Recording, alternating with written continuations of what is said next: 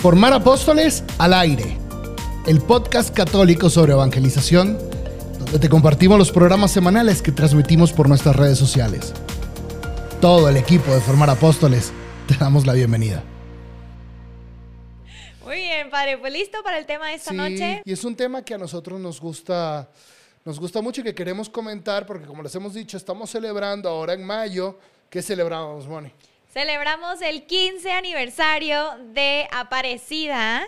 Hace 15 años, en el 2007, inició un 13 de mayo esta conferencia de Aparecida. Sí. Entonces, pues vamos a celebrarlo como se debe, hablando de este documento conclusivo durante esta sesión, esta transmisión del aire y tendremos otra más adelante también para concluir con este mes de mayo, porque Aparecida justamente se llevó del 13 de mayo al 31 de mayo. Fueron esos 15 días más o menos intensos donde se estuvieron ahí pues reunidos todos estos obispos y de ahí salió el gran documento conclusivo de Aparecida, del cual vamos a estar hablando algunos números el día de hoy. Sí, justamente, y no solamente porque sea, no, no, esto no es una acción arqueológica. No vamos a ir al pasado porque nos interesa mucho No, no, entender La, la importancia de, Aparecida en la historia, sino porque aún Aparecida tiene muchísimo que decirnos. Muchísimo. Muchísimo que decirnos a toda la iglesia latinoamericana, pero también a Norteamérica, a Europa y a todos los continentes. Creo que fue un momento muy profético para toda la iglesia en general. Entonces ya verán, hoy vamos a, a- en los números que vamos a comentar con ustedes hoy, vamos a ir viendo que el Espíritu Santo ahí obró con muchísima fuerza a través de nuestros obispos y nos dejaron ahí indicaciones muy claras, indicaciones que no han pasado de moda, indicaciones que todavía ahora tendremos que estar revisando, ¿verdad? Cañón que sí. Pero bueno, padre, pues ¿qué le parece si empezamos con el tema? Efectivamente, vamos a ver entonces este documento de la Conferencia General de eh, Aparecida, que justamente el título, ¿verdad, Moni? Sí. Discípulos y misioneros de Jesucristo para que nuestros pueblos en Él tengan vida. Así es. Así es. Nos invitó a esta conferencia a ser discípulos misioneros de Jesucristo, para que nuestros pueblos tengan vida. Y justamente lo que queremos hacer hoy es analizar el capítulo 7, Así es. que se llama así, discípulos y misioneros, em, discípulos y misioneros Al servicio, al de la servicio vida plena. de la vida plena. Entonces voy a ir hasta abajo, uy, porque ahí veo que los números no son los que son, ¿verdad? Sí, Sino no. que es del 300, ¿qué? 347, para los que nos están ahí siguiendo, es del número 347 al 379. Al 379, lo arreglo aquí.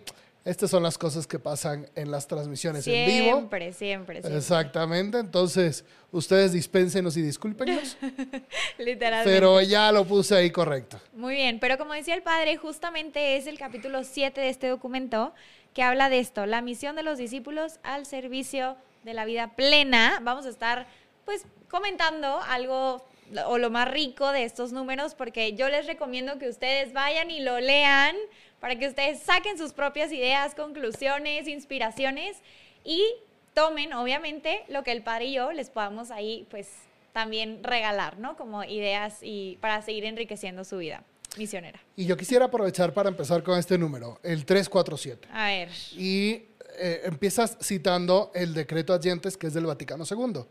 Entonces dice, la iglesia peregrinante es misionera por naturaleza, misionera por naturaleza. Es increíble cómo los papas siempre han dicho, los últimos papas al menos siempre han dicho que la misión pertenece a la naturaleza íntima de la iglesia. Es su razón de existir, la evangelización. Sí. Entonces dice, la iglesia peregrinante es misionera por naturaleza porque toma su origen de la misión del Hijo y del Espíritu Santo según el destino del Padre.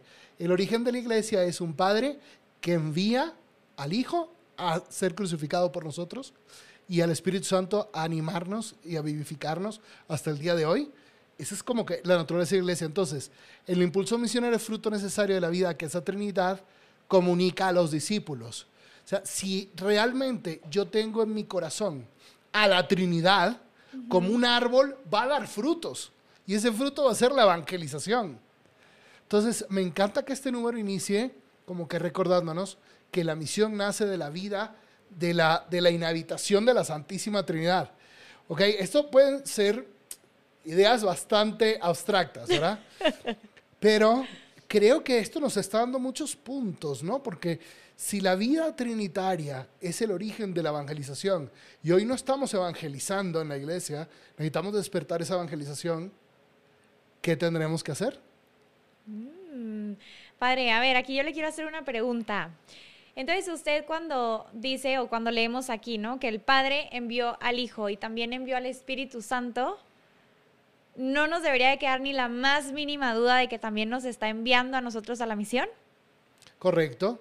Y que la vida, la vida que Él nos transmite, nos impulsa. No solamente es un convencimiento, es decir, no solamente es, bueno, tengo que estar convencido de que tengo que evangelizar, no, sino que esa vida interior me va a llevar, como el Padre, a amar a la humanidad, como el Hijo a querer entregarme hasta la muerte y muerte de cruz, como el Espíritu Santo a comunicar amor, a comunicar eh, el bien a los demás. Entonces esa vida, si es verdadera vida, entonces se da.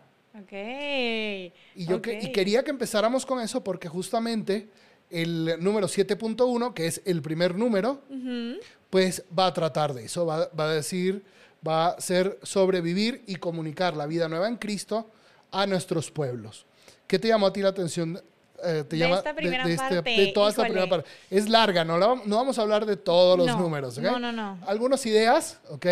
Para que te sirvan como, sí, como unos referentes y puedas entonces meterte a leerlo. Exactamente, exactamente. Y como dice el padre, o sea, de verdad les recomendamos que ustedes vayan y lo lean y saquen también pues sus propias conclusiones, ¿no?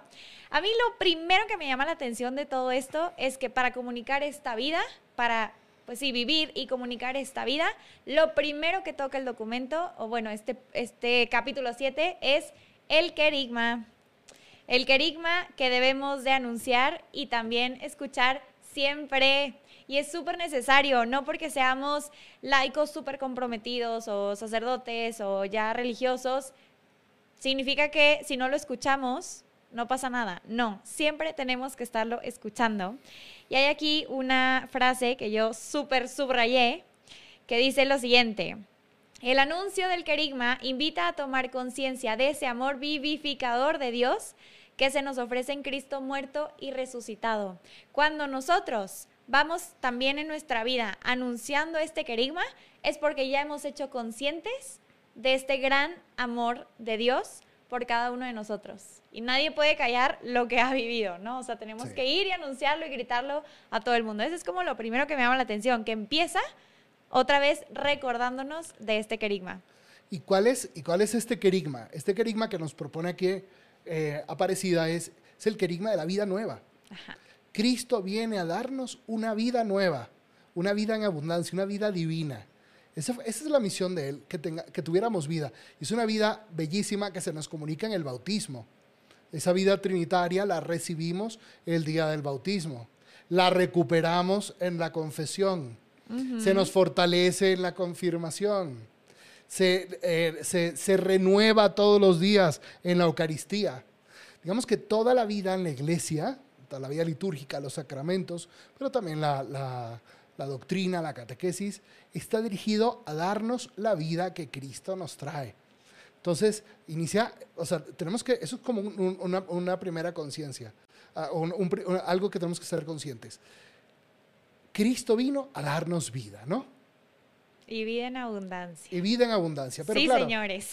Luego, luego está el pecado, ¿no? Claro. El pecado, esa vida que se nos da por todas las, a través de todas las manifestaciones, el pecado ha venido a rechazar y a romper esta vida que nosotros tenemos. Así es, así es. Ahora, por eso es que el discípulo misionero, como se llama en Aparecida, el apóstol de Cristo, tiene que ser un testigo de vida. Y entonces aquí ya nos está dando como que una primera, una primera clave, ¿no crees tú, Moni? Sí, y quiero agregarle algo aquí a lo que está eh, complementando usted, Padre, esto de la nueva vida que el anuncio de Jesucristo, o sea, este anuncio de, la nueva vida, de un reino lleno de vida, nos llama a la conversión, siempre. Usted que decía ahorita de que, ay, pues sí, yo quiero pedirle a Dios que me convierta en estos ejercicios espirituales. Pues ojalá que escuchemos mucho sobre esta nueva vida de Cristo para que podamos vivir una conversión personal cada uno de nosotros todos los días de nuestra vida. Sí, Moni, porque si, o sea, realmente si no estamos convertidos nosotros, ¿qué vamos nosotros a decir? Sí, ¿Cómo vamos a poder evangelizar? ¿no? sí.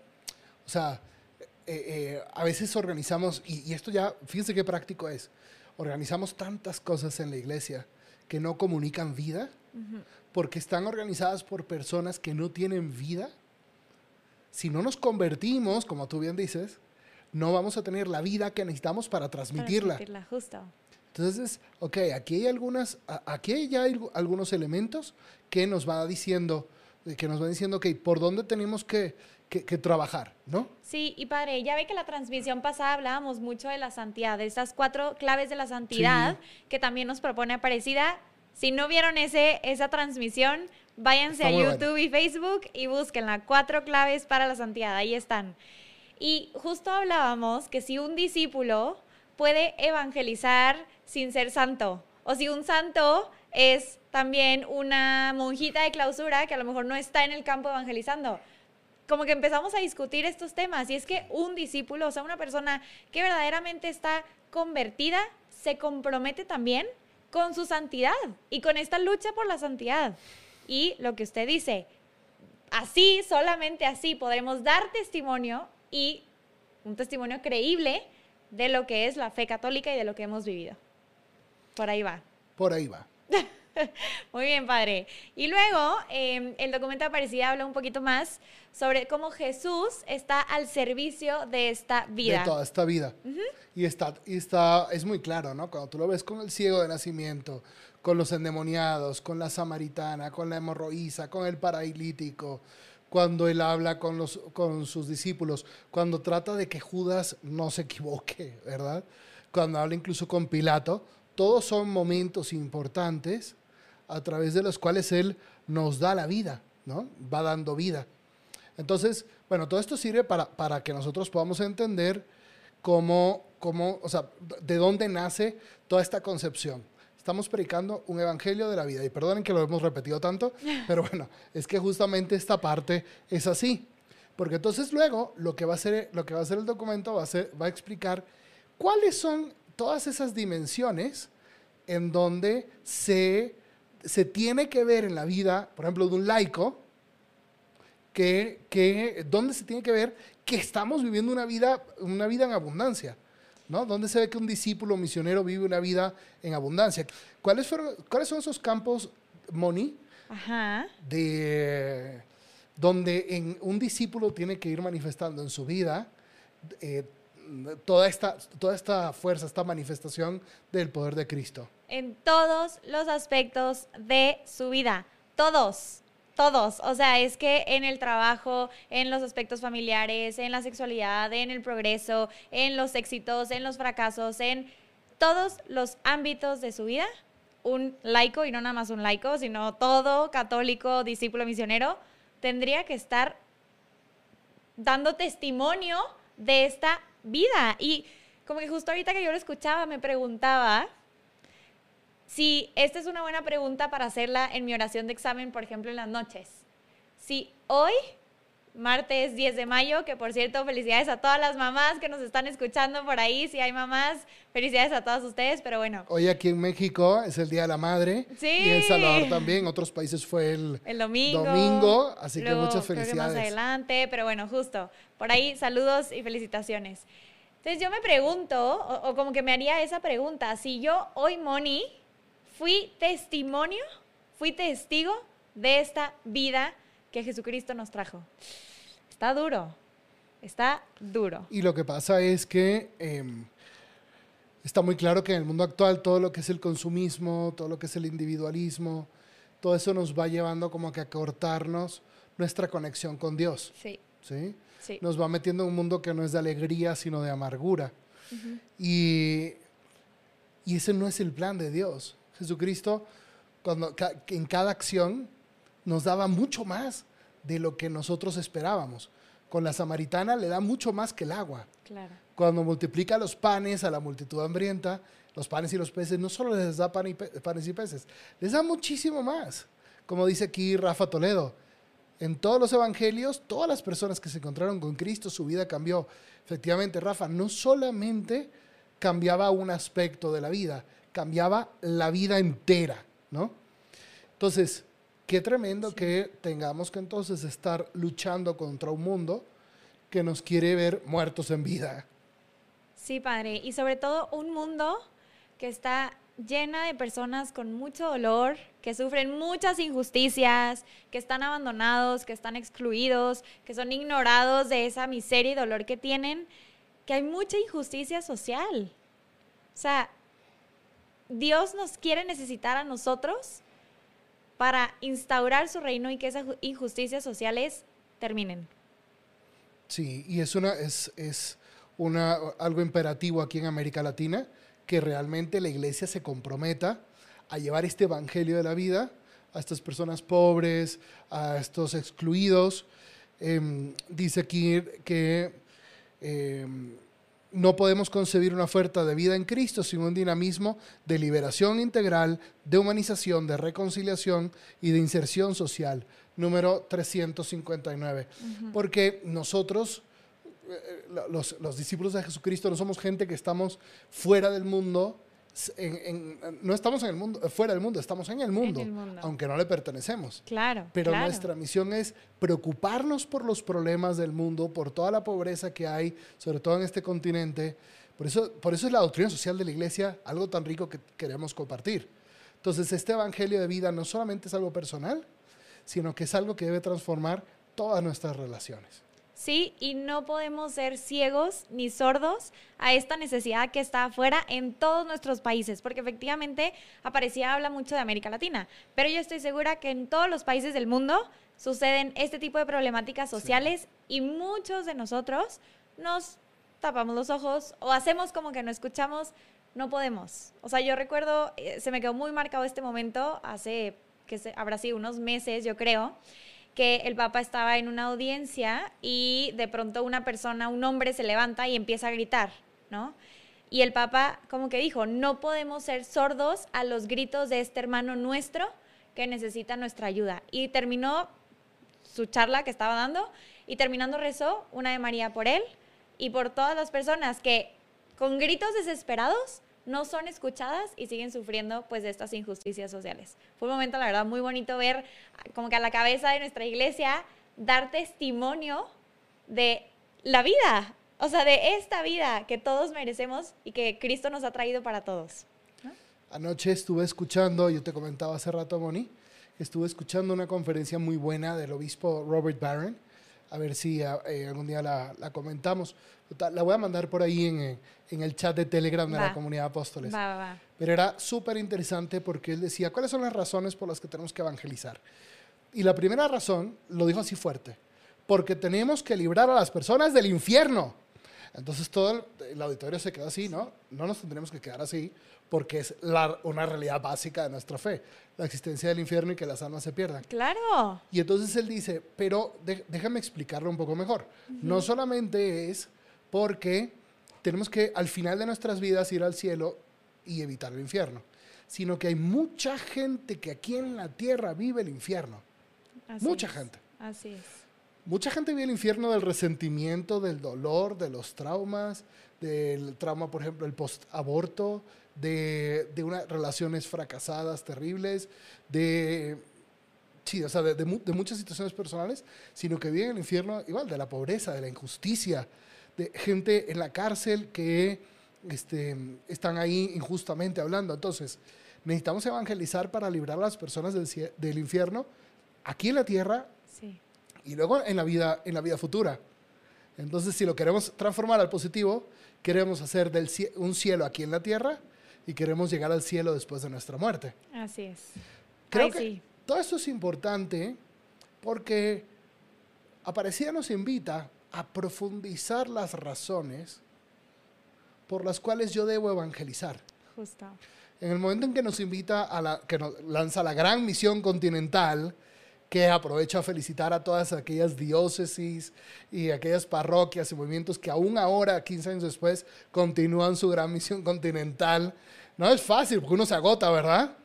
Pero yo he conocido parroquias que tienen 200, 300 misioneros que van cada año periódicamente, periódicamente ah, durante el año a evangelizar puerta por puerta. Entonces dice Aparecida, Esto nos exigirá a la gran misión eh, continental profundizar y enriquecer todas las razones y motivaciones que permitan convertir a cada crey- creyente en un discípulo misionero. Lo voy a poner aquí porque, Madre Santa. porque creo que, que eso sí es, eh, o sea, eso es digno de que, de que nos detengamos un momentito, ¿verdad? Venga, venga, póngalo, padre, para que ahí todos los que nos están viendo, si alguien no escuchó bien, que lo volvamos a leer. Entonces dice, Ahí márquele, márquele. 362. Ahí está. Asumimos el compromiso de una gran misión de todo el continente. Es la gran misión continental. Ajá. Que no se ha acabado, ¿eh? La gran misión de continental lo explica al inicio del documento que tiene que ser a todos, permanentemente y en profundidad. Bueno, que eso- Correcto. podríamos seguir hablando de eso, ¿verdad? Pero mira, este compromiso nos exigirá profundizar y enriquecer todas las razones y motivaciones que permitan convertir a cada creyente en un discípulo misionero. Es decir, ah, existen algunas razones y motivaciones que nos ayudan a convertirnos en discípulos misioneros. Ajá. Mira, qué responsabilidad para todos aquellos encargados de la formación en nuestros grupos, movimientos y parroquias, ¿no qué crees? fuerte, qué fuerte, qué fuerte. O sea, es que esto está siendo muy fuerte para mí también, padre. O sea, de verdad, la- tenemos que pensar por qué evangelizo. Sea, no, no, no lo podemos dar por sentado. Sí, todo el mundo Sí. tiene que saber por qué evangeliza, no. no. Hay unas razones y motivaciones tan profundas que me ayudan a mí a convertirme de, creye- de un simple creyente en un discípulo misionero, un apóstol. Sí. Y todos los líderes de grupos, todos los responsables de equipos, todos los guías de equipos, deberíamos de ser capaces, lo que usted dice, de ayudar a que nuestros miembros que estamos enviando a la misión logren entender estas razones y motivaciones para evangelizar. Qué fuerte. O sea, yo digo, creo que nunca lo había dimensionado de esta manera, pero yo soy encargada o estoy encargada de un grupo de profesionistas, mujeres, y, ay, o sea, creo que tendría que replantearme si verdaderamente estoy ayudándolas a ellas a que entiendan estas razones y motivaciones, porque luego pasa, ¿no? Que a veces en, esta etapa profesionista estás tan llena de cosas y el trabajo y muchos compromisos y demás, que apenas y tienes el tiempo de evangelizar. Ahora, si yo pudiera ayudarlas a ellas a entender mejor estas razones y motivaciones, bueno, creo que la evangelización se haría de una manera mucho más sencilla y como con más urgencia, porque entenderíamos mejor esta necesidad de evangelizar. Dios mío, me llevo una ¿Cuánto tarea grande. ¿Cuánto necesitamos de cursos que nos ayuden a recordar estas razones? ¿Cuánto necesitamos momentos de Así oración es, que nos ayuden a es. recordar estas razones? ¿Qué, qué- qué- qué es lo que, lo que ha estado haciendo el documento ahora en el capítulo 7? Todo hasta ahora fue recordarnos todas las razones por las cuales yo debo ir a evangelizar. ¿Por qué yo debo invitar a un alejado a convertirse? ¿Por qué, por qué tengo que invitar a alguien que no conoce a Cristo a convertirse? O sea, nos estuvo recordando estas razones, ¿ok? Y estas motivaciones. Claro, también tenemos que hacerlo, como acabo de decir, en momentos fuertes de oración, Claro. en adoraciones eucarísticas, Claro. en, en vigilias, en retiros espirituales, para que entonces ese fuego desde dentro, ese reconocimiento de la vida trinitaria y todo lo que, que lo que dijimos, me lleve a decir, ok, lo quiero transmitir a todo el mundo. Solo así vamos a tener una iglesia misionera, ¿verdad? Sí, padre. Y quisiera hacer aquí una invitación, creo que ya lo habíamos hecho en, el, en el- la transmisión pasada, aprovechar que estamos en, que va a llegar, que va a ser Pentecostés, que estamos en Pascua, que va a ser Pentecostés, para pedir este fuego en nuestros corazones del que usted está hablando. Sí. En, que este 5 de junio, domingo 5 de junio, pidamos al Espíritu Santo que venga y que encienda nuestros corazones y que nos llene de sus dones, porque si tenemos sus dones, Él va a ser quien nos impulse, quien nos inspire, quien nos guíe, quien nos ayude a acercarnos más a otras personas, a escuchar mejor a otras personas. La evangelización va a ser un fruto del Espíritu Santo. Sí. Punto. Como fue, como ha sido siempre. Como ha sido siempre, pero a veces se nos olvida, quizás. Entonces, más conscientemente, pidamos esta ayuda del Espíritu Santo para este próximo Pentecostés que viene. ¿Cómo se me va a poder olvidar a mí con esta mujer tan intensa, ¿verdad? Con la que yo trabajo. Bueno, entonces, ese, ese como que era el primer punto y era la preparación para el punto, para el segundo punto, el 7.2, que ya es justamente el título de este programa, la conversión pastoral y la, y la renovación misionera. Así es. ¿Sí? Este lo pueden encontrar a partir del número 35 365 este, en adelante. Y aprovecho para, para ver cómo inicia. Esta firme decisión misionera, ¿cuál, ¿cuál firme decisión misionera? Toda la que vimos anteriormente. Esta mi decisión de que todos los pueblos en Cristo tengan vida, tanto las personas como los ambientes. Esta decisión misionera debe impregnar todas las estructuras eclesiales, todos los planes pastorales de las diócesis, parroquias, comunidades religiosas, movimientos y cualquier institución de la iglesia. Correcto. Nadie puede excusarse de entrar en con todas sus fuerzas en estos procesos de renovación misionera y abandonar las estructuras caducas que ya no favorecen, favorezcan la transmisión de la fe. Esto está súper cargado. ¿Por qué? Lo que nos está diciendo aquí es que muchas veces planeamos, ¿no? Nos pasa, ¿verdad, Moni? Que muchas veces planeamos y tenemos objetivos, medios que son muy importantes, y ahorita vamos a ver cómo los menciona este documento y hace referencia a otro anterior, y planeamos, pero lo que nos están faltando son estas convicciones profundas de que las almas se pierden, de que las almas sufren, de que las almas viven un infierno aquí en la tierra, y muchas, como dice Mateo 7, se van por el camino ancho y muchas van por él a la perdición después de esta vida. Entonces, nadie puede sustraerse a esta gran necesidad de renovación misionera. ¿Ven? Ya nos está hablando entonces en qué consiste una conversión pastoral. Y esto va a tener muchos eh, efectos muy prácticos en métodos, expresiones, lenguajes, eh, estructuras, horarios, etcétera. Todo, costumbres, tradiciones, demás. Sí, padre. Y sé que probablemente vuelva a tocarse el tema más adelante, pero esto sobre las estructuras caducas que ya no transmiten la fe, no tengamos miedo de verdad a dejar que el Espíritu Santo nos mueva, nos borre, nos quite, nos haga por arriba y por abajo estructuras nuevas que ayuden a la transmisión de la fe. Hace unos meses, si no me equivoco, el padre encontró un documento muy bueno de cómo las parroquias, a ver si no me equivoco, padre, usted me va corrigiendo, pero de cómo las parroquias ya no forman a los niños que van a hacer la primera comunión, sino que forman a los padres y después los padres forman a los niños. Algo así era, no sé si era nos sobre la catequesis familiar en Argentina. No sé si aquí hay alguien de Argentina que luego nos pueda comentar más eso, ¿verdad? Pero sí, era efectivamente como tú dices, se dieron cuenta en las parroquias que si yo educo a los niños, los termino perdiendo. Entonces fueron muchos años, muchos, no fue un año, fueron muchos, y desde los 1960 por ahí. Fueron muchos años en los cuales ellos estuvieron viendo en algunas parroquias, algunas diócesis, cómo dar la vuelta. Y entonces... Y abandonar la estructura caduca que quizás tenían. Abandonar esa estructura caduca. Y entonces ahora lo que están tratando de hacer es formar a los papás y que los papás vayan a sus casas y a transmitirle los contenidos a los hijos. Está increíble. Y una vez al mes, una vez al mes, lo que hacen es que todos los, los niños se reúnen y entonces como para tener una verificación con el catequista, ¿verdad? Pero entonces le, le han dado la vuelta, eso lo hace el Espíritu Santo, darnos la vuelta a, a nuestros paradigmas y a nuestros métodos para enseñarnos por dónde ir, por dónde salir, ¿no? Hay muchas parroquias y muchas instituciones que yo conozco que están muy preocupados por eso mismo, ¿no? Por ejemplo, ¿por qué se siguen, o sea, por qué sigue sin servir la catequesis antes del matrimonio?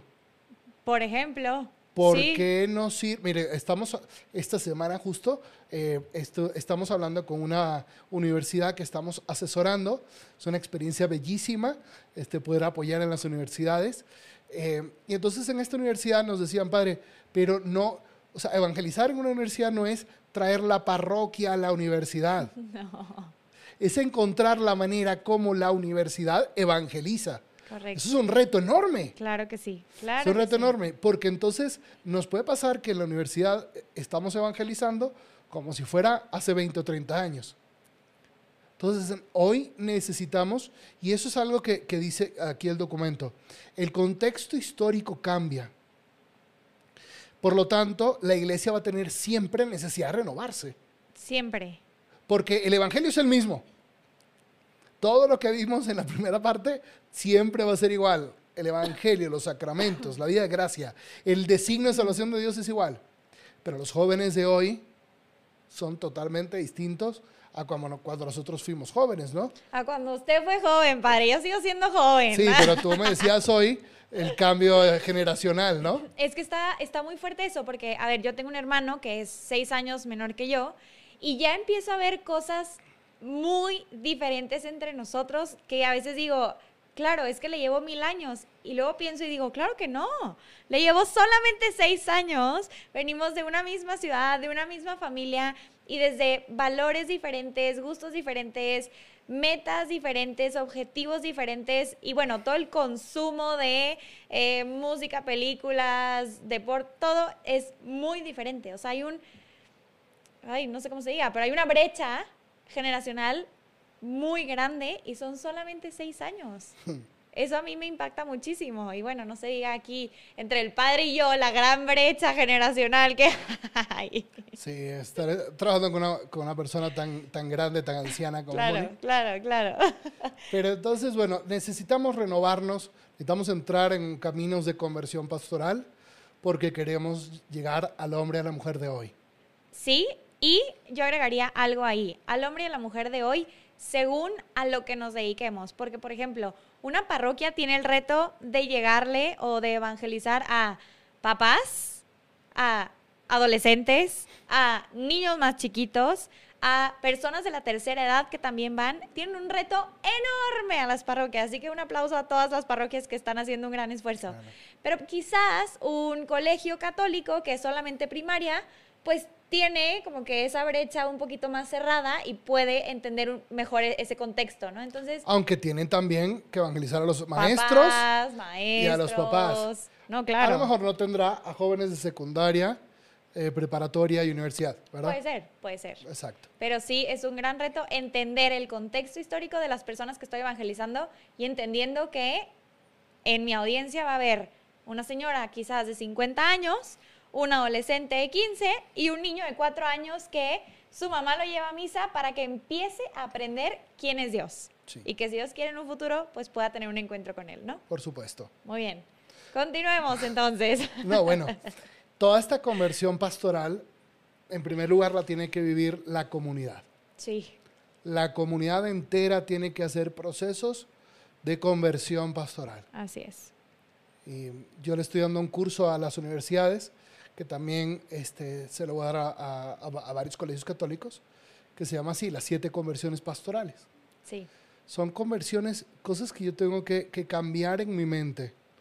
Y muchas de ellas no son para hacer más cosas, sino para comprometernos a vivir en santidad. A vivir en santidad y a dar un testimonio de amor como las primeras comunidades, como la eclesiología de la comunión ¿no? que nos enseña el Vaticano II, sea, es que es, que es, es tremendo, ¿no, Moni? A veces nosotros pensamos, vamos a ser apostolado, vamos a ser apostolado. Pero todo lo que hay detrás. Claro. Todo lo que hay detrás.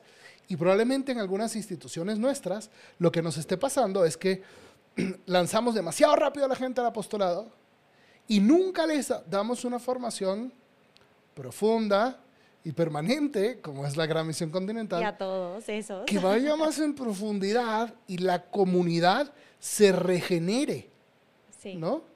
Entonces, primero necesitamos comunidades evangelizadas, comunidades que se han transformado, comunidades que acogen, comunidades que viven el amor, comunidades, comunidades misioneras, ¿verdad? Sí, y padre, a ver, yo quisiera aquí hacerle una pregunta. Usted habla de estas siete conversiones pastorales. Eh, ahorita que las explico, usted decía, son conversiones que tenemos que hacer de nuestra razón, ¿correcto? ¿En qué momento viene también la conversión, o sea, en el corazón, ¿no? Porque creo que no nada más son de la mente, sino que también uno tiene que estar convencido, porque al final, por más que yo las entienda, creo, no sé usted, a ver qué opina, pero por más que yo las entienda en mi mente, si esa convicción no está en mi corazón, ese fuego evangelizador, valiente de misión, no va a aparecer aquí adentro y no me va a impulsar a la misión, creo yo. No sé qué opina usted. Sí, siempre que, siempre que trabajemos, Moni, que trabajemos en, cualquier actividad de la iglesia, siempre tenemos que considerar que estamos queriendo dirigirnos a la persona completa. Y la persona completa es inteligencia, es voluntad y son sentimientos. Sí. Una buena homilía toca las tres. Bien. Toca la inteligencia, toca la voluntad y toca los sentimientos. Ok. Entonces, claro, todos los procesos que estamos haciendo, al menos lo que, los que estamos tratando nosotros de hacer en formar apóstoles con las instituciones, grupos y parroquias que ayudamos, es tratar de caminar juntos hacia eso. Y ahora, a ver, y, y- y entiéndeme bien, la, si, si lo estamos llamando conversión, bueno, la conversión es una gracia de Dios. Sí. Nadie puede meter la mano en el corazón de otro y darle una vuelta, ojalá que así fuera. Sí, no. No hay, o sea, no, no, no hay, no hay técnicas que logren la conversión. Muchas cosas pueden ayudar, pero solo Dios da la conversión. Aquí mira qué bonito lo que está poniendo Rafa Toledo, que nos recuerda la definición de nueva evangelización, como dice Juan Pablo II. Nueva evangelización es nueva en su ardor, nueva en su expresión y en y sus nueva en sus métodos. métodos. Entonces, claro, Bien. necesitamos que la expresión, el, el ardor, expresión y métodos vayan dirigidos A estos. a tocar la inteligencia, a tocar la voluntad y a tocar los, Los sentimientos, el sentimientos. corazón. Bien, Entonces, bien. solo así se va a ir cambiando la persona. Y justo, padre, eh, nosotros terminando estas siete conversiones pastorales, que a lo mejor sí, pues digo, tocan a las tres, los tres este, facultades de la persona, pero terminamos con un retiro querigmático también, ¿no? Para que vaya ahí al corazón directo y mueva a toda la persona, todo lo que le quedó por ahí durito, pues que se lo mueva todo y se renueve ese corazón. Aquí viene entonces este número que es este, el número clásico de Aparecida, número 370. La conversión pastoral de nuestras comunidades exige que se pase de una pastoral de mera conservación a una pastoral decididamente misionera. Necesitamos pasar de una pastoral de conservación a una pastoral decididamente misionera. ¿A ti a qué te suena esto, Moni? O sea, ¿qué, qué, qué significa pasar para ti? Pasar de una pastoral de conservación. ¿Qué significa una pastoral de conservación? Bien sencillo. Para mí una pastoral de conservación es aquella en la que hago lo que sea para que mis fieles, miembros, compañeros, llámenle cualquier tipo de denominación, se mantengan, se conserven en mi iglesia. Tenemos que dejar el conformismo. Es que a veces nos conformamos con decir, wow, ya tengo a 100 personas en mi equipo, en mi movimiento, me quedo con esos y hago lo posible por mantenerlos. No, tenemos que ser decididamente misioneros, tenemos que salir nosotros y enviarlos a todos estos que están a mi cargo también, formarlos, acompañarlos, para enviarlos, darles catequesis para que esta primera conversión también madure y que así pasemos de una pastoral de conservación, los mantengo, los, sí, como que los conservo aquí, a, vámonos, es una misión, tenemos que ir por todos, como decía ahorita el padre, ¿no? La gran misión tiene esas tres características, es para todos, es profunda y es permanente. Sí. Tendríamos que, que estar, pues sí, o sea, esa sería la diferencia. Sí, y tú hablaste ahora de cómo, eh, por un lado, esta pastoral de conservación es conservo a los que ya están, ¿no? Pero fíjate, piénsalo también desde un punto de vista más espiritual. Si yo supongo que las personas que están en mi grupo recibieron una buena catequesis familiar, eh, son católicos practicantes, eh, hacen apostolado, se están formando y están en un buen nivel espiritual, mi misión va a ser que ellos se conserven ¿no? en ese nivel espiritual, ¿no? incluso que puedan crecer un poquito, pero si estás en un buen nivel, tienes que procurar conservarte. Piensa tú, por ejemplo, alguien que hace ejercicio, que está a un buen nivel, bueno, se tiene que conservar en ese nivel. Si empieza a flojear o a comer cosas que no deben comer, este, pues entonces va para abajo. Sí, se ¿no? pierde. Pero todo eso supone que la gente está muy bien. Muchas veces en nuestras instituciones eclesiales hemos estado tratando de conservar a gente que suponemos que está bien, pero en realidad la gente está acá. Entonces, no les estamos ayudando para nada. No les estamos ayudando de para nada. De ir de acá hacia allá arriba. Ya. Entonces, esta pastoral de conservación a una pastoral misionera, claro, a lo mejor sirve y se enfoca en gente ya formada, que realmente hoy son muy pocos. Muy pocos. Muy pocos. Muy pocos. Una, una pastoral misionera, una pastoral misionera es una pastoral que va por los alejados, pero que incluso es consciente que la gente que yo tengo hoy aquí necesita otros métodos. Claro. Y estos métodos les tienen que ayudar a, pues, a llegar a, a este, a, a- a un nivel espiritual que yo pueda conservar, ¿no crees tú? Sí, padre. E incluso creo que al menos ha sido un poco mi experiencia, ¿no? A veces creemos que ya llegamos, o sea, como que uno, uno mismo cree que ya llegamos al nivel máximo de formación, de espiritualidad, de responsabilidades eclesiales, lo Ujú. que sea. Y no, o sea, siempre hay más. Siempre Dios nos quiere dar algo nuevo. O sea, nosotros que tenemos formación permanente en el equipo todas las semanas, Sí. es impresionante cómo, según nosotros, ya estábamos así enamoradas de Dios, conocíamos todo de Dios y de pronto hay algo más, hay algo más, hay algo más. O sea, por eso yo considero que formar apóstoles y los talleres que damos, aunque a veces, no sé, de pronto digas, ay, yo he sido evangelizador por 20 años, es que siempre hay más. Siempre hay Y el más. Espíritu Santo se vale para enseñarte más y para volverte a encender el corazón y para volverte a convertir y decir, claro que sí, este es el mandato misionero que Cristo nos dejó, ir y hacer discípulos. Sí, Moni. Sí, Bueno, pues todo esto necesitamos ponerlo en un plan. Así es. En un plan. Así es. Este documento nos invita a regresar, a entender que son necesarios los programas, los calendarios, los indicadores, los medios.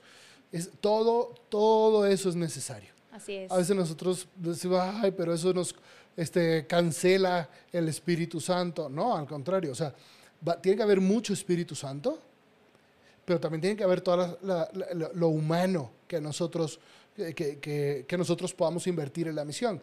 Y ahí juegan un papel imprescindible todos los laicos. Ustedes laicos que se forman justamente en todas estas cuestiones de gestión, de planeación, de resultados, de KPIs, de seguimiento, porque ¿quién tiene que dar ese seguimiento? El seguimiento lo tiene que dar el obispo, lo tiene que dar Y yo, los lo- laicos. sacerdotes, los laicos. También. Los laicos, las monjitas, todos tenemos que dar ese seguimiento, todos. Pero sí, los laicos nos ayudan con buenas herramientas tecnológicas, con buenos este, hojas de Excel, con buenos informes, con, buena, sí, con, con- una buena plataforma. Entonces ese seguimiento se vuelve más rudo y se vuelve más serio. Y es interesante porque esto ya lo habla Juan Pablo II en Novo Milenio y Neunte en el 2001 cuando él dice que esta nueva, este nuevo eh, milenio va a requerir, siempre me llama la atención que Juan Pablo II haya dado indicaciones para un milenio, ¿ok? Esa es la voz de un profeta, ¿verdad? Grande. Uno a veces grande. puede dar indicaciones para un sexenio, ¿no? Pero para, para un milenio, bueno, ahí eh, échale ganas, ¿no? Entonces, y él dice en ese documento, no, Milenio Ineunte, necesitamos, este, como, como decía ahí, Indicaciones necesitamos indicaciones programáticas. programáticas concretas, objetivos, métodos de trabajo, formación, valorizar a los agentes, buscar a los medios necesarios para que el anuncio de Cristo llegue a todas las personas. Sí, padre. ¿Y por qué creo que Juan Pablo II dijo esto? Porque va a hacer que la evangelización sea más fácil y sea mejor. ¿Por qué? Porque si uno vive un poco más ordenado, con indicadores, siempre viendo el foco, sin perder el foco al que tiene que ir, todo, todos los esfuerzos que se hagan van a ser para esa meta, para ese objetivo que se, que se propusieron. Entonces, va a ser más sencillo porque no vas a tener que andar pensando en mil cosas e inventándote a ver qué hago y por aquí por allá. Y va a ser mejor porque todo, de verdad, todo esfuerzo va a ir dirigido a lo que se tiene que hacer. Punto. O sea, nosotros lo hemos vivido mucho en formar apóstoles. Nosotros tenemos una planeación, tenemos un calendario, tenemos responsables. ¿Y cómo cada nos quien- trae Moni ahí? Eh, eh, eh. Pero cada quien sabe lo que es tiene que ingeniera hacer. industrial, Soy ingeniera ha industrial, hecho tengo, un certificado. tengo una un diplomado en project management, me encanta esto. Pero es verdad que no tenemos que estar después pensando en mil cosas y te enrollas y ya, ya no lo hice y es que tú habías dicho, yo había dicho. Hasta incluso entre el equipo, las relaciones creo que se vuelven más fáciles porque no es de que, ay, ¿a quién le tocaba? No, pues creo que a ti, creo que a ti, creo que a ti. No, ahí está a quién le tocaba, punto, se acabó, no hay pleitos. Entonces creo que sí hace que la evangelización sea mejor y más fácil. Y ya vamos a pasar al último punto, que es el 7. pu- El, el 7.1 fue eh, como que el contexto querigmático. Cristo vino a vivir, a- a ayudarnos a que nosotros podamos vivir y comunicar una vida nueva. Luego vino entonces la conversión pastoral y renovación misionera, que es el título de este programa de esta noche. Y el último punto de este capítulo 7 es la misión ad gentes.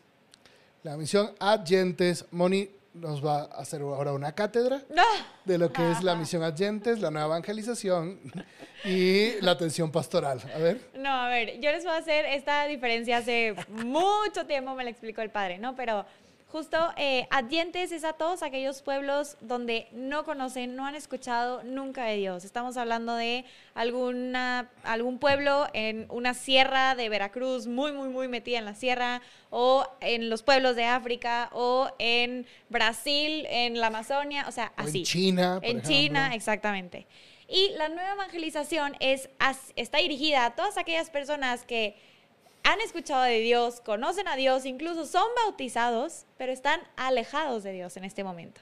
Entonces esa es la gran diferencia entre adyentes y nueva evangelización. Y aunque todo el mundo está, aunque todo el mundo, la antigua cristiandad está, está en un momento que necesita la nueva evangelización, siempre, o sea, como que se empezó a acuñar el título, ese título hablando de Europa, porque fue el continente que nos, dio que nos trajo a nosotros la fe, como los índices de catolicismo en Europa están tan bajos. Justo. Entonces necesito una nueva evangelización, es, decir, ir por los alejados. Así es, así es.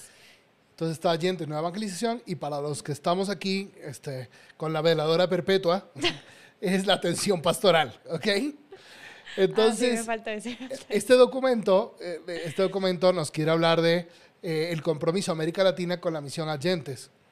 Y bueno, a- aunque va a hablar de Agentes, me gustó muchísimo, y yo te lo comenté, Moni, este primer, este primer número. Otra vez, son como que joyas que tú vas extrayendo y que tienen toneladas de verdad, Sí. porque nos va a recordar algo, ¿no? Una, una, una verdad.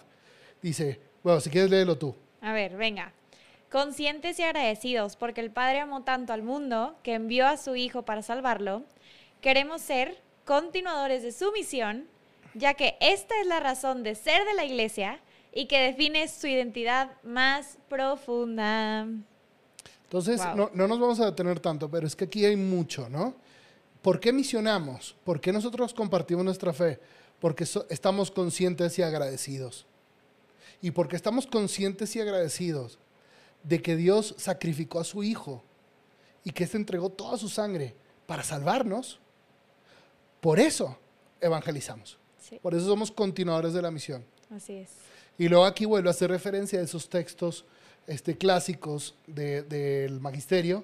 Evangelizar es la razón de ser de la iglesia y evangelizar es su identidad más profunda. Así es. Yo simplemente quería eh, mencionar esto porque a lo largo de todo el documento se va encontrando como que joyas, a pesar de que, de que mm, esté tratando un tema en específico, vamos a ir encontrando unas joyas importantes.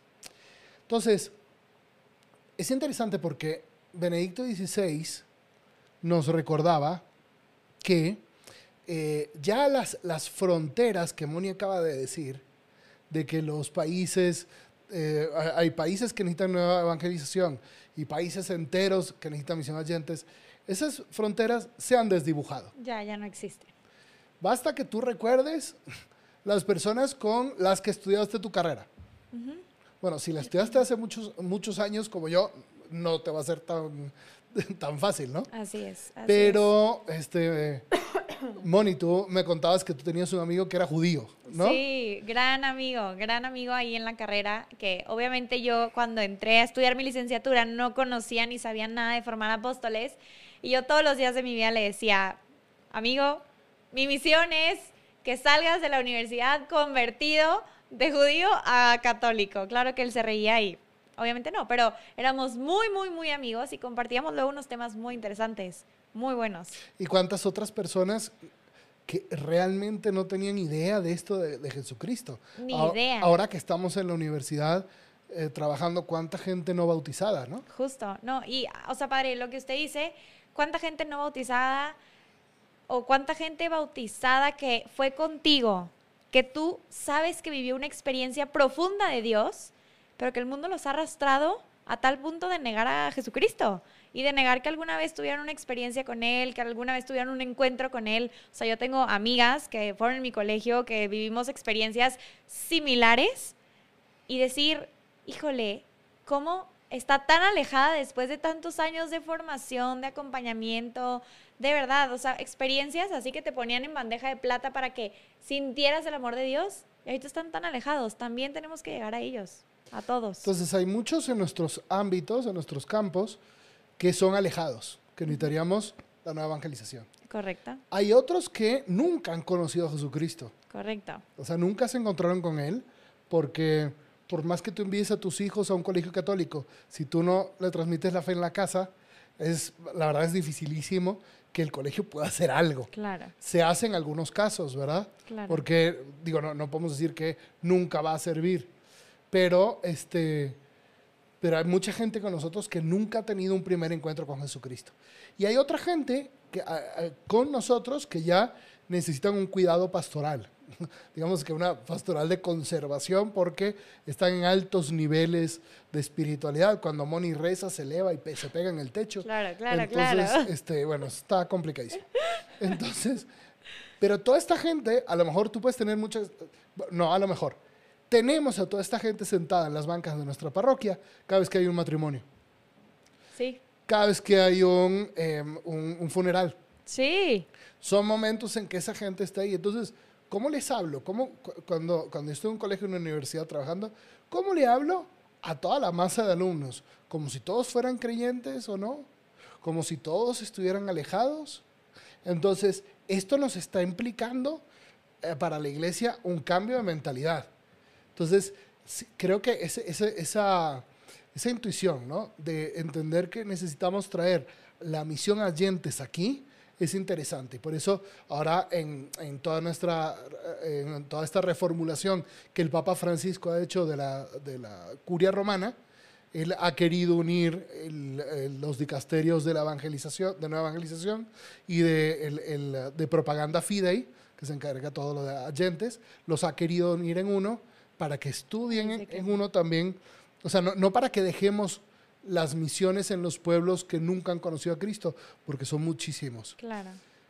sino que también para que tengamos una convicción de que en la ciudad necesitamos eh, la evangelización a agentes también. Pero qué bonito es, es ser consciente de eso, padre, porque justo ahora que estuvimos con estas universidades ayudándolos y asesorándonos, asesorándolos en un encuentro de pastoral, uno de los padres que es, eh, no sé si es coordinador de pastoral o director de pastoral, no recuerdo el puesto, pero él nos decía que él tiene un proyecto adyentes para su universidad. Aquí en México, en Veracruz. En Veracruz, o sea, él ha creado, o sea, es- esta, ya hizo esta conversión Eso es una conversión. esa es una pastoral. conversión pastoral, claro, que dijo, yo voy a hacer no nada más algo de la nueva evangelización, no, no, no, ya es un proyecto a dientes, porque él sabe que en esa universidad de Veracruz probablemente hay gente que jamás ha escuchado de Jesucristo. Qué bonito, la verdad. Efectivamente. Henry, aquí tú nos decías, ven Espíritu Santo, nos dijiste Ven. en el momento de la planeación cuando decíamos que necesitábamos el Espíritu Santo, eh, y luego esa experiencia fuerte de discernimiento, Sí, de, de- de- de- de mucha intimidad con Dios, plasmarla en un papel, ¿no? Pero yo creo que también se aplica aquí, ¿no? El Espíritu Santo que nos impulse a ser misioneros y a tener esta mentalidad en nuestras ciudades, pero también que el Espíritu Santo nos guíe para que nosotros tengamos la valentía como continente de compartir nuestra fe con otros continentes, empezando por Europa, yo tengo muchos compañeros sacerdotes que son eh, de México, de Colombia, de, de Venezuela, de Argentina, de Chile, trabajando en Europa. Hay un padre que yo estimo mucho, el padre Agustín Gómez, que él está en Polonia. ¿Qué tal? Sí. Imagínense. Y él, bueno, aunque Polonia es uno de los países más católicos del mundo y con más vocaciones, pero él en el seminario estuvo estudiando polaco. Y tú dirías, bueno, ¿y por qué no se viene aquí a México, a su patria, que se necesita tanto, ¿verdad? ¿Para qué te a Polonia? Pero es que esto es, eh, esto es algo que nos invitan los obispos en Aparecida. Abran sus corazones, porque Dios probablemente le está invitando a compartir su fe con países de antigua cristiandad o con tierras de misión, estos continentes que hemos mencionado, donde no conocen a Cristo, Claro, y todavía América Latina puede dar mucho. Claro estamos sí. sufriendo un momento... eh, Crítico. Estamos en un momento crítico Sí. porque estamos teniendo una baja en vocaciones, el porcentaje de católicos en América Latina está bajando, pero eso no quita que haya hombres y mujeres de América Latina que se sientan llamados a compartir su fe en otros lugares del mundo. Y esto requiere preparación, preparación del corazón, preparación también académica y este, intelectual y de todos los campos, aprender idiomas, pero es un reto y no podemos dejar de pedirle a Dios, Señor, danos misioneros que vayan a otros lugares del mundo. Ay, sí, nombre sea de Dios. Que se multipliquen esos misioneros, por favor. Hay, hay movimientos que bastante interesantes que envían a familias, ¿no? Ah, me comentó alguna vez usted, padre, ¿no? que Estábamos movimiento viendo, eh, neocatecumenal. Qué belleza el camino neocatecumenal que cada año envía, envía decenas de familias, no sé cuántas, cientos de familias a otros países a evangelizar, a apoyar unas parroquias. Y son familias pues de todo el mundo. Bueno, Sí.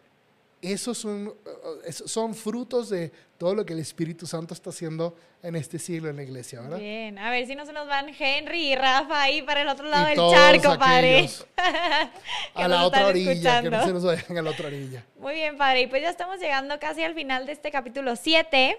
No sé si quisiera usted agregar algo más o con qué se queda de estos puntos que hemos comentado, que hemos comentado bastante, pero ya son las 9 de la noche aquí en la Ciudad de México. Efectivamente. Entonces, tendremos que ir cerrando esta transmisión poco a poco. Ya, y cumplimos con nuestro compromiso. Bueno, pues la conversión, yo me quedo con eso, con que la conversión pastoral implica muchos cambios, ¿no? De mentalidad. Sí. Implica muchos cambios de mentalidad y tenemos como iglesia que ayudarnos. Ayudarnos entre sacerdotes, entre laicos, laicos y sacerdotes juntos y religiosas y consagrados de todas las edades. Tenemos que ayudarnos porque no podemos seguir haciendo lo mismo de siempre. No podemos seguir eh, pescando en un río que ya se secó. Correcto. Necesitamos entender que hay un contexto histórico distinto y aunque nosotros tenemos esa convicción del Evangelio de la vida, esa convicción no la podemos perder, pero tenemos que abandonar las estructuras caducas que no que impiden la transición de la fe Sí. que de hecho ese, ese, ese texto que pusieron ahí hace referencia al discurso de Benedicto XVI al inicio de Aparecida. Entonces, wow, pues creo que nos, nos están hablando muy claro, ¿no? ¿Tú con qué te quedas, Moni? Yo me quedo con una reafirmación de que el Espíritu Santo es el protagonista de la evangelización. O sea, siempre que leo estos textos y justo, ¿no? Que se hace referencia acá y referencia acá y referencia acá y es que lo había dicho Pablo VI y luego lo vuelven a poner aquí y luego y luego y luego, digo, es que, claro, si pedimos más al Espíritu Santo y es Él quien nos inspira, quien nos guía, quien nos mueve, quien nos impulsa, la evangelización va a ser pues más efectiva. Entonces, yo me quedo con eso, pedir más al Espíritu Santo para que así como yo admiro tantísimo a, a Benedicto XVI, que de verdad es un hombre sabio, sabio, sabio, decirle así como que esa sabiduría que le diste a él, dame tantita a mí, para que yo sepa qué decir, qué hacer cuando me esté frente a frente con alguien que está alejado, que puede estar condenando su alma, que puede estarse ganando la entrada al infierno y que el Espíritu Santo sea el que me ayude a decirle, hacer o regalarle algo para que voltee un poquito a ver a Dios. Con eso me quedo. Pues con esta homilía tan hermosa que nos ha dado Moni, este, pues nos vamos a ir a pedir el Espíritu Santo, Por favor, Espíritu ejercicios Santo, ven, espirituales. Ven, ven. Nos vamos a ir ocho días a pedir eh, el, el- el Espíritu Santo. Regresamos entonces el martes 24. 24. Con un invitado especial, no les vamos a spoilear, pero es un picudo también en evangelización. Pero eh, eh, el- de lo que vamos a hablar justamente es de la renovación parroquial, ¿ok? o lo que es. se llama Divine Renovation. Así es. Es un programa interesantísimo. Lo vamos a entrevistar. Gracias a todos ustedes que este, nos, nos están eh, sugiriendo personas que podemos entrevistar aquí, eh, porque creo que va a ser bastante interesante. Eh, síganos en nuestras redes sociales, eh, descarguen los recursos que tenemos en formarapóstoles.com, únanse a nuestra comunidad de apóstoles en Telegram y la idea es estar cada vez más, más este, unidos vamos a tener a finales de, de este mes otro encuentro de nuestra comunidad de apóstoles que ya empezamos el mes pasado. Justo. Son encuentros muy bonitos. El 27 de mayo, para que lo El aparten. 27 de mayo vamos a tenerlo. Por ahí siempre le estamos mandando toda la información. Entonces, la idea de ese encuentro es que vamos a explicar un recurso interesante que hemos creado que se llaman grupos de discipulado. De hecho, estuvo muy bonito, Moni, ¿verdad? Que este, nos reunimos con unos jóvenes que están haciendo los grupos de discipulado en la universidad. Oigan, Podríamos sí. invitarlos, ¿verdad? Vamos a invitarlos ese día para que ellos también nos den su experiencia y como que su sentir o percepción de cómo ha sido pues implementar estos grupos de discipulado en su realidad universitaria. Está muy Y cañón. es muy bonito porque están llegando al grupo de discipulado personas que no conocen a Cristo, personas alejadas, incluso han llegado algunos cristianos de otras denominaciones. Justo, sí, nos comentaban el otro día. Entonces, bueno, pues hay, hay recursos, recursos hay, Muchos. pero cuidamos el corazón. Así Que es. si no hay corazón, no evangelizaremos. Así es. Padre, pues hay que terminar con una oración. ¿Qué le parece a- si nos a rezar ayuda? Con una oración. En nombre del Padre, el Hijo, Espíritu Santo. Amén. Señor, te ponemos en tus manos las reflexiones que hemos hecho esta noche. Haz que nuestro corazón se encienda con el fuego del Espíritu Santo. Intensifica en nuestros corazones la vida trinitaria. La vida trinitaria que eres tú con tu Hijo, con el Espíritu Santo viviendo, inhabitando nuestra alma. Danos fe, esperanza y caridad para vivir cada vez más conectados a esa vida trinitaria y que toda esa dimensión misionera de la Trinidad sea una explosión de evangelización en nuestra vida. Danos la convicción de ser discípulos que hacen discípulos, de ser mujeres y hombres santos que transmiten el Evangelio de la vida. Madre, ponemos esto en tus manos y a ti, Padre, te lo pedimos todo. Por Cristo nuestro Señor. Amén. Amén. En nombre del Padre, el Hijo el Espíritu Santo. Amén. Si te gustó este episodio, suscríbete, dale like y síguenos en nuestras redes sociales. Pero sobre todo, no te olvides de reenviárselo a otro apóstol que le pueda ayudar en su formación. Dios te bendiga.